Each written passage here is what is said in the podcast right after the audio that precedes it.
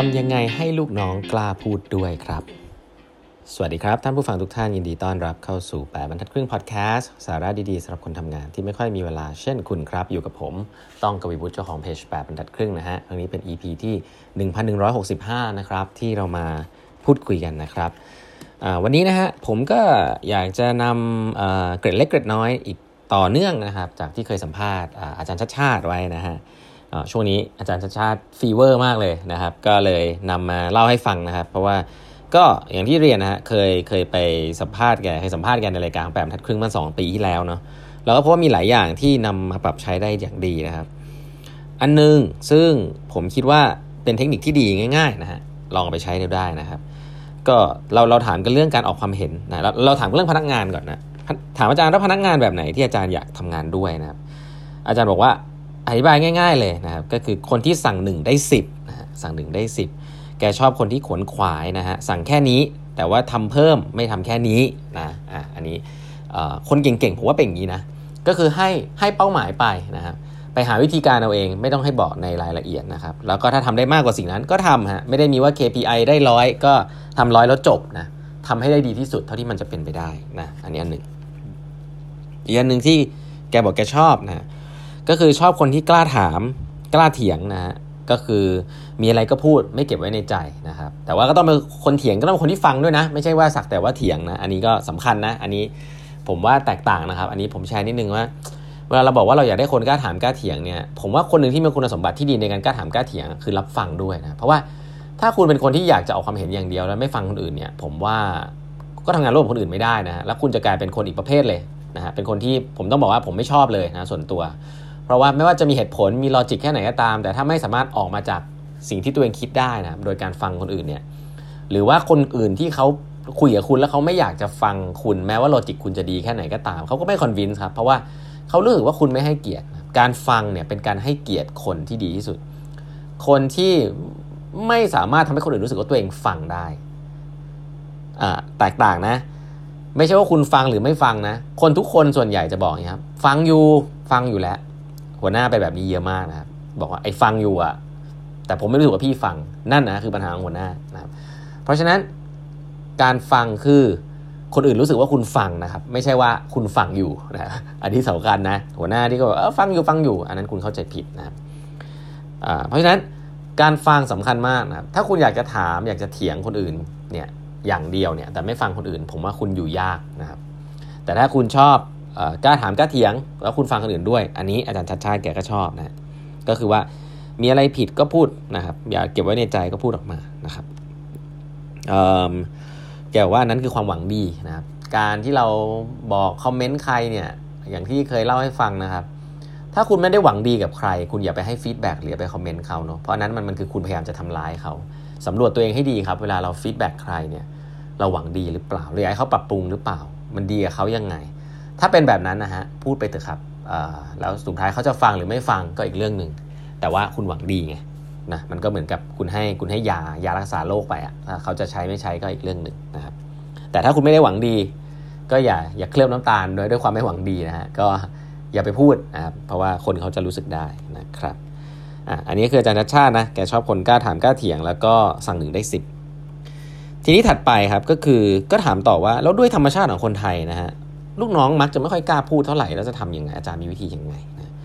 อาจารย์บอกว่าเออวิธีง่ายๆสมมติประชุมกันเนี่ย ถ้าเรื่องไหนที่แกไม่ต้องความความเห็นนะครับ ก็เป็นเรื่องที่แกตัดสินใจมาแล้ว ให้จบไวนะซึ่งก็มีเรื่องแบบนั้นอยู่เยอะนะครับ ก็ในการทำงานมันมีอยู่แล้วแกเราแกนั่งหัวโต๊ะครับก็คือมีโต๊ะแกนั่งหัวโต๊ะทุกครั้งพอแกนั่งหัวโต๊ะเสร็จก็ตัดสินใจปุ๊บจบนะครับแต่แกบอกถ้าเรื่องไหนที่แกต้องการความเห็นเนี่ยอันนี้เทคนิคน่าสนใจคือแกว่าแกจะไม่นั่งหัวโต๊ะนะแกจะลงไปนั่งกับเขาเป็นส่วนหนึ่งของกลุ่มนะฮะ อาจจะนั่งภาไม่ใช่โต๊ะนะครับผมว่าก็อาจจะเป็นโซฟาเป็นโต๊ะกลม เป็นนั่งเก้าอี้ด้วยกัน อะไรล้อมวง ผมว่าอันนี้ก็เป็นเทคนิคที่ดีนะคือการจัดสภาพแวดล้อมนะจริงเราผมก็เคยเรียนเรื่องพวกนี้มาพอสมควร คือสภาพแวดล้อมมันบอกถึงสถานะเนาะถ้าเราอยากจะให้ทุกคนออกความเห็นเนี่ย คุณจะต้องทำสถานะให้ทุกคนรู้สึกว่าเท่าเทียมกัน การทำให้คนรู้สึกเท่าเทียมกันเนี่ย สภาพแวดล้อมบอกได้ครับ ถ้านั่งโต๊ะกลมเนี่ย ไม่รู้ว่าใครเป็นหัวหน้า ดีฮะอันนี้คือผมว่าโต๊ะกลมเนี่ยเป็นสิ่งที่ดีนะหรือไม่มีโต๊ะก็ได้ก็นั่งล้อมวงเข้ามานะครับแต่ว่าต้องทำไงให้มันไม่มีหัวโต๊ะนะก็นี่คือเบสิกก็นั่งประชุมกันที่ร้านอาหารโซฟาอะไรก็ได้ ให้มันรู้สึกว่ามันไม่มีไฮรักีนะครับสำหรับอาจารย์ชาชาเองแกบอกว่า ก็ให้รู้สึกว่าเราเท่ากันนะครับ ก็ลงไปนั่งในที่ที่คนนั่งนะครับนั่งข้างๆกันอะไรแบบนี้นะครับ ก็เป็นเทคนิคง่ายๆนะลองเอาไปใช้ดูได้นะครับ แล้วก็แต่ถ้าเกิดว่าเป็นเป็นจะต้องมีเก้าอี้หัวโต๊ะจริงๆอะแกบอกว่าแกจะเริ่มเดินสลับนั่งครับเอออันนี้น่าสนใจนะเริ่มเดินคือคือไม่ได้นั่งตรงนั้นแล้วก็นั่งคุยไปเรื่อยแต่ว่ามีการเดินไปรอบห้องอะไรเงี้ยก็ทำให้ตัวเองรู้สึกไม่อยู่ในสถานะที่มีไฮรักีสูง เช่นเดียวกันนะครับแล้วผมก็เจอมาพี่ๆเก่งๆหลายคนนะเวลานั่งประชุมเนี่ยชอบเดินฮะซึ่งบางทีก็งงว่าเฮ้ยเดินทำไมนะแต่ว่า เออพอเดินเนี่ยมันก็จะทำให้ฮรักีหายเหมือนกันครับถ้าหัวหน้าเริ่มเดินรอบห้องนะเริ่มมีการถามคำถามเดินไปหาเพื่อนเดินไปหาน้องคนนั้น เดินหาน้องคนนี้ เดินไปข้างหน้าเดินไปข้างหลังเดินมานั่ง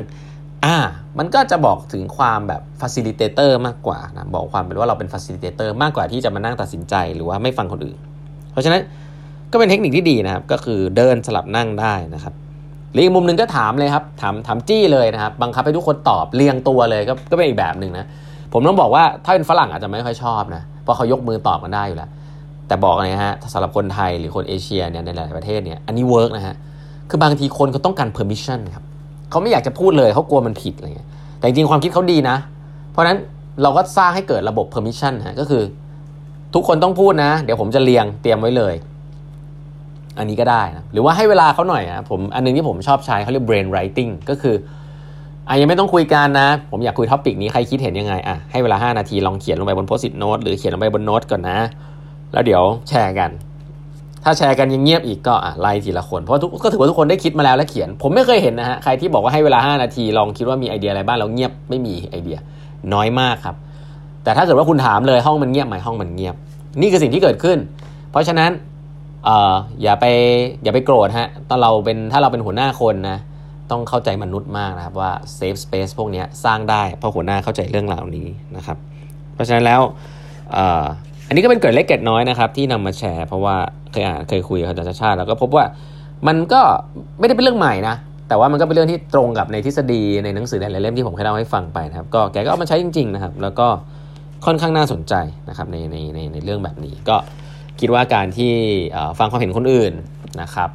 การทำงานโดยเฉพาะอาจารย์ชาติชาติเนี่ยเท่าที่เห็นเนี่ยก็ทำงานคนรุ่นใหม่เยอะนะคนรุ่นใหม่เนี่ยต้องการให้ผู้ใหญ่รับฟัง ผมใช้คำนี้เลยนะแล้วก็ฟังแบบที่ผมบอกนะฮะฟังแบบให้เขารู้สึกว่าคุณฟังจริงๆนะจะมองตาเขาจะนั่งหันหน้าเข้าหาเขาถามถามเขาอะไรเงี้ยอะไรก็ได้แหละ ไม่มีสูตรสาเร็จหรอก แต่ต้องทำให้เขารู้สึกว่าเขาฟังนะครับซึ่งเรื่องเหล่านี้ก็เป็นทักษะของบริหารยุคนี้นะ ถ้าคุณเอาเด็กๆ รุ่นใหม่อยู่ โอ้โห คุณจะได้พลังครีเอทีฟจากเขา เยอะมากนะครับ วันนี้เวลาหมดแล้วนะฮะ ฝากกด subscribe แปดบรรทัดครึ่ง podcast นะครับ แล้วเราพบกันใหม่พรุ่งนี้นะฮะ สวัสดีครับ